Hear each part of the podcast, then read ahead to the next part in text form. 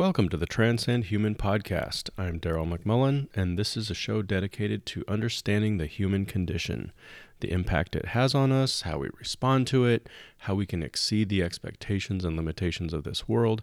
In essence, how we can level up and live lives that serve a higher purpose.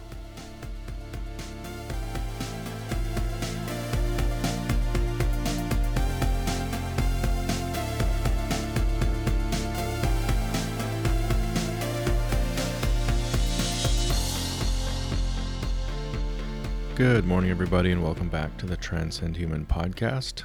It is October 19th already. How crazy is that? October 19th, 2020.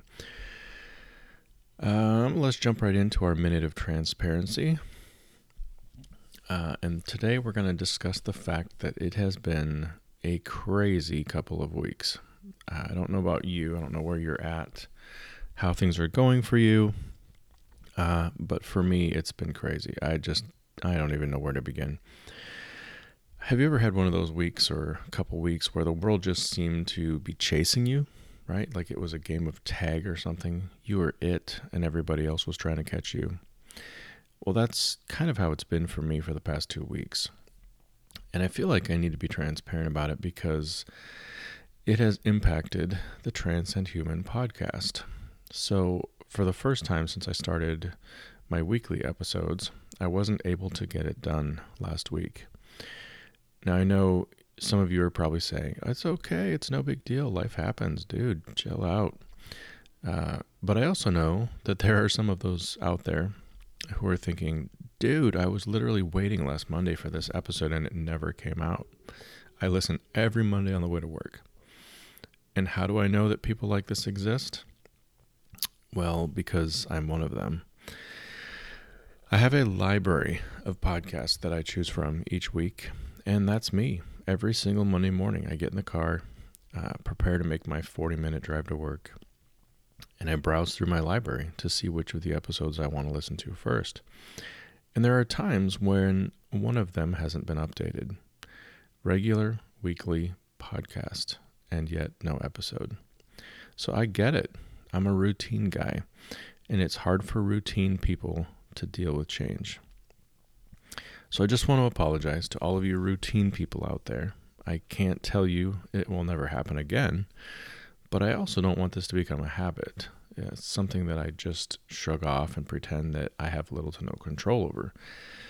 For me, the past uh, two weeks were simply something I didn't see coming a coworker of mine got pulled off onto a much larger project and basically offloaded his entire week's worth of meetings and tasks over to me. So that week was a full week uh, that ended up spilling over into the next week. Um, then freelance clients who, uh, you know, are typically quiet came out of the woodwork wanting full websites launched or additional functionality on their websites. And altogether, it was just a recipe for disaster. Uh, not not just in terms of the work involved, but the the toll that it took on me as a person. If you're familiar with the Enneagram, uh, I am a one, also called the idealist. I think I touched on this briefly before, but um, I, I found a website. It's really cool. Uh, it's called crystalknows.com uh, and I'll put a link to it in the in the show notes. But basically, crystalknows.com is a, a website with a variety of personality inventories uh, that you can kind of walk through, and um, you can use those for obviously self analysis, but also as a company or organization uh, to kind of determine just how people function in your in your organization. Uh, it's really cool. You should check it out.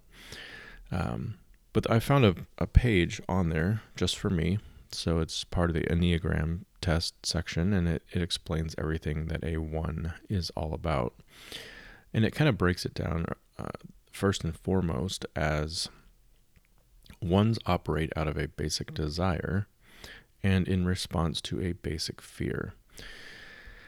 So, basic desire. The one has a strong innate desire for fairness, accuracy, and order. Uh, they tend to be bold advocates for the rights of others and, when healthy, may challenge the status quo. to make a push for reforms and equality. The idealist tends to respond to negativity by re- redirecting his or her emotions in order to gain a sense of control. Uh, this may lead to them to push themselves even deeper into their work. And the basic fear uh, the type 1 has a basic fear of being incorrect or out of control, especially when they perceive injustice or unfairness. They work to avoid making choices that are impurely motivated and tend to have a strong sense of objective right and wrong. Ones dislike those they believe are corrupt or ill intentioned. So, just hearing that basic desire and basic fear, you can probably see elements of my personality that play into my frustration with not getting the episode launched on time. I'm very structured and very orderly. Um, like I said, I'm a routine person, and I have an internal fear of being wrong or out of control, which is why routine is very valuable to me. So, I won't go any further into that. Um, but at some point, we're going to talk about this again. Uh, I'm actually thinking about doing an entire episode on personality inventories and kind of their impact on us, how they're helpful, how they're harmful, things like that. But more on that soon. So let's switch gears. Let's let's get into the topic for today. It's loosely connected to the minute of transparency in that we're going to talk about customer service, uh, which I'm trying to provide to you through this podcast in some way. So, today's topic transcending customer service. And in this episode, we're going to chat about uh, the two types of customer service. I'm going to ask you the question Who is your customer? And then we'll finish up with How will you treat them? Number one, the two types of customer service. If I were to ask you, what is the first thing that comes to your mind when I mention the words customer service? what would you say? My guess is I would get a variety of results, but the most common would probably be the customer is always right. Was that yours? If so, I'm with you. Uh, at some point in my life, I was taught that the customer is always right. I can't remember if it was my parents who introduced me to this idea or if I heard it on TV, but at some point, this idea became part of my belief system. Uh, it was almost just an assumed thing. In my head, it was the way things worked. Until I ran up against scenarios where it didn't seem to work that way. And this happened on both sides of the aisle, at least to me. There were times when I was the customer, and I felt like I was being treated horribly, like the person thought they were right and were unwilling to hear me out. And then there were times where I was the one providing the customer service, and I felt like it would be crazy to admit that the customer was right based on their obvious attempt to work the system. So, after a few of these scenarios, I was forced to rethink my core belief that the customer is always right. And in this conversation I started having with myself, I realized that a very important element of customer service was this fact that not all customer service is the same. In fact, there are two very distinct types of customer service from my point of view. And depending on what type it is, the behavior exhibited could be completely different. So, what are these two types of customer service? I'm just going to call them required customer service and provided customer service. Now, I just made these up. These aren't some from some book or article that I can share with you, at, at least not that I'm aware of. I'm sure there are highly intelligent people who have written books on customer service that are way above my head, but I like to keep things simple. So to me, this concept made a lot of sense. So let's start with required customer service. A service the company or organization is required to provide. The customer is also required to interface with this company or organization in some way. So, examples of this include the post office, the DMV, the court system, right? People working in these positions are required to help the people that walk through the door. Similarly, people are required to walk through the door if they want to send mail, drive a car, or take someone to court or something to court. Opposed to that is the provided customer service. So, in provided, you have a company or organization that provides customer service. the customers are typically not required to interface with these companies or organizations. Things like car dealerships, restaurants, stores, etc. The company or organization wants to provide customer service in order to help their customers have a good experience. They know that the customer has options and could choose a competitor. So they view customer service as an extension of the sales and retention arm of their business. Similarly, the customer doesn't have to choose this company or organization, right? So the experience they have with customer service could make or break future interactions with them. In this scenario, there is an element of wooing that takes place with customer service. So, for example, Sir, we're so sorry for the wait. This cup of coffee is on the house. Can you imagine that happening at the DMV? Sir, we're so sorry for your wait. This license plate is on the house. I don't think so. Uh, it will never happen, or at least I don't think it will. So these are the two big buckets that I believe customer service falls into. And depending on which one you are interfacing with, your experience might be totally different. But it's also important to understand this about yourself. If you work in customer service, it's important for you to understand which bucket you fall into, as it will most likely impact the way you provide the customer service as well. Stereotypically, provided customer service tends toward the concept that the customer is always right. And stereotypically, required customer service tends toward the concept that the customer is rarely right. Now, I know those are harsh assessments, and thank goodness they aren't 100% true all of the time. But we've all seen customer service at a store, right? Where they are apologetic, they smile, they go out of their way to help rectify a bad situation. And conversely, we've all been in a DMV at one point in time where nobody is smiling, and you leave wondering why the universe went out of its way to provide that level of torture to the average person. Number two, who is your customer? As we discussed earlier, we are often on both sides of the customer service equation. Uh, there are times where we are the one providing the customer service, and then there are times when we get to experience customer service from others. But there is only one of the two that we have any control over, right? There's only one where we get to decide the outcome. And that's when we're the ones providing the customer service. So let's focus on that for the rest of the episode by asking the question Who is your customer? or Who is my customer?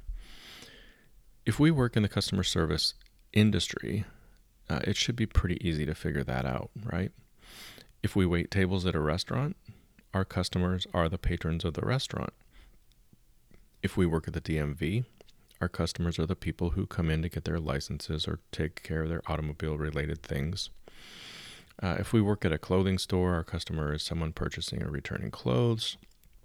Uh, if I'm a clinician, my customers are the people coming to see me for therapy, and the list goes on and on. Again, not hard to determine, right? You just have to look at the job you do, the service you provide, and the people who access your work your job, your product, your store, your service, whatever it is. And these are most likely your customers. But what if we thought bigger than that? What if we thought outside the box? What if we started looking at everyone as our customer? Now, I know this is a big shift in, in what we just talked about, but what if every single person that we ran into throughout our day was a customer? Or not necessarily a customer, but what if we looked at them as if they were a customer? What could that look like? Now, again, you're probably saying, No, I don't get it because it doesn't work that way. The average Joe on the street isn't coming up to you for something, and they're not asking for help with a problem that they have in relation to something you did for them. So, because of this, obviously they aren't a customer, and there's no point in looking at them this way. I get it, I totally agree. But the more I thought about it this week as I was preparing for this episode, the more I was reminded of a story in the Bible where Jesus talked about this whole concept of someone being your customer in a slightly different way. We actually walked through this story uh, just a little while ago in an episode, episode 29, if you're interested in a more detailed explanation. But it's called the Good Samaritan. And we won't go through it again totally, but before Jesus tells the parable, he has an interaction with a lawyer that should help us understand this concept. Uh, the story is found in Luke 10 25 to 37. And the lawyer asks Jesus what he needs to do to inherit eternal life. And Jesus explains well, there are two things love God and love your neighbor. So the lawyer pushed back with Jesus on that, and he said, Well, on that second part, who exactly is my neighbor? And that's when Jesus went on to tell the parable about the Good Samaritan. And the summary, or the moral of the story he told, was this The real neighbor in the story was the man who stopped to help the victim. Even though the two men didn't know each other, even though the two men were from different ethnic backgrounds, and even though the two should have hated each other based on the society they lived in. Interesting, right? Jesus was asking the lawyer to do something that didn't make sense to him. He asked him to be a neighbor to someone that didn't live in his neighborhood. Sound familiar? Providing customer service to people that aren't really our customers? And there you have it. That's what I'm talking about. What if we started viewing everyone out there as a customer?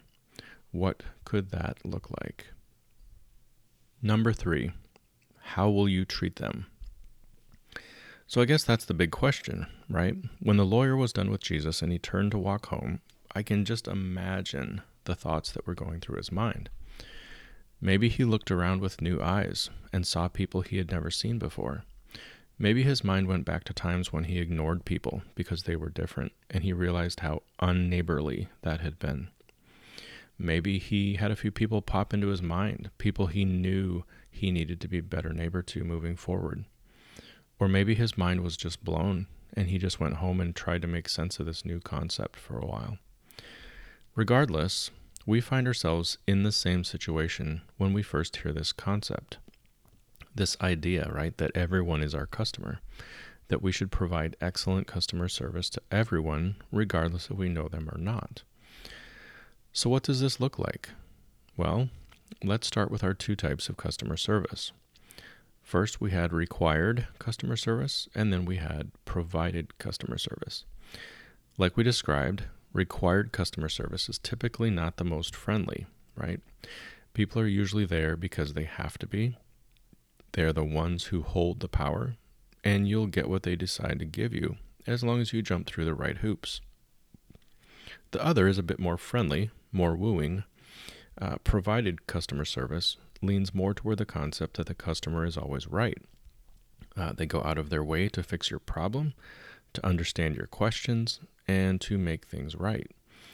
But typically, there's a hidden agenda, right? There's a motive behind it all right? They want to keep you brand loyal.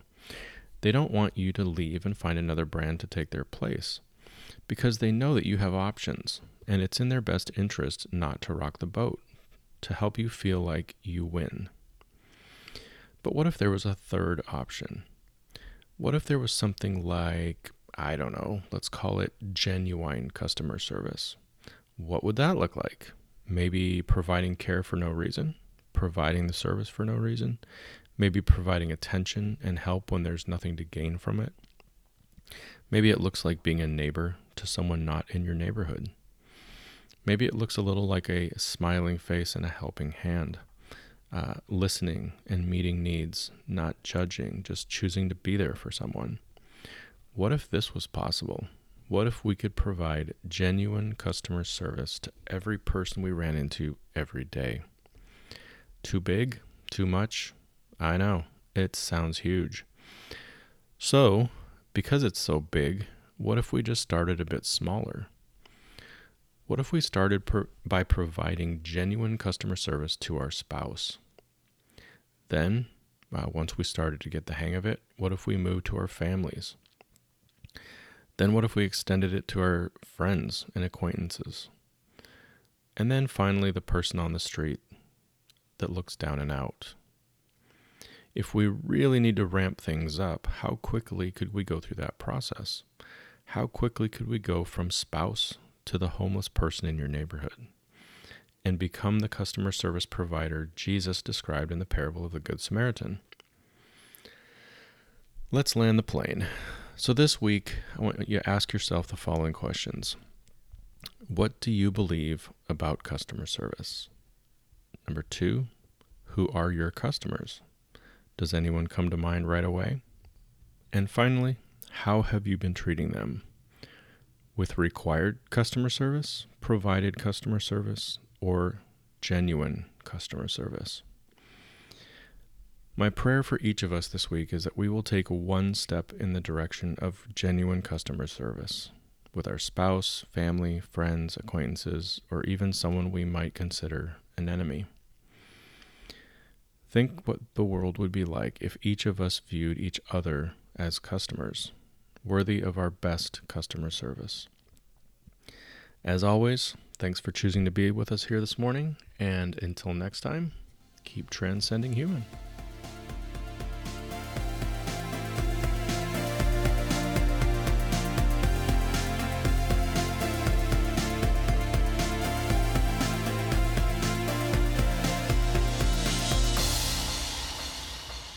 Thank you for listening to this episode of the Transcend Human podcast. For more information, you can go to transcendhuman.com, where you'll find ways to contact us and how to access social media channels. If you like the show, you can help us by doing the following. First, tell a few friends about the show. Uh, there's nothing better than word of mouth marketing.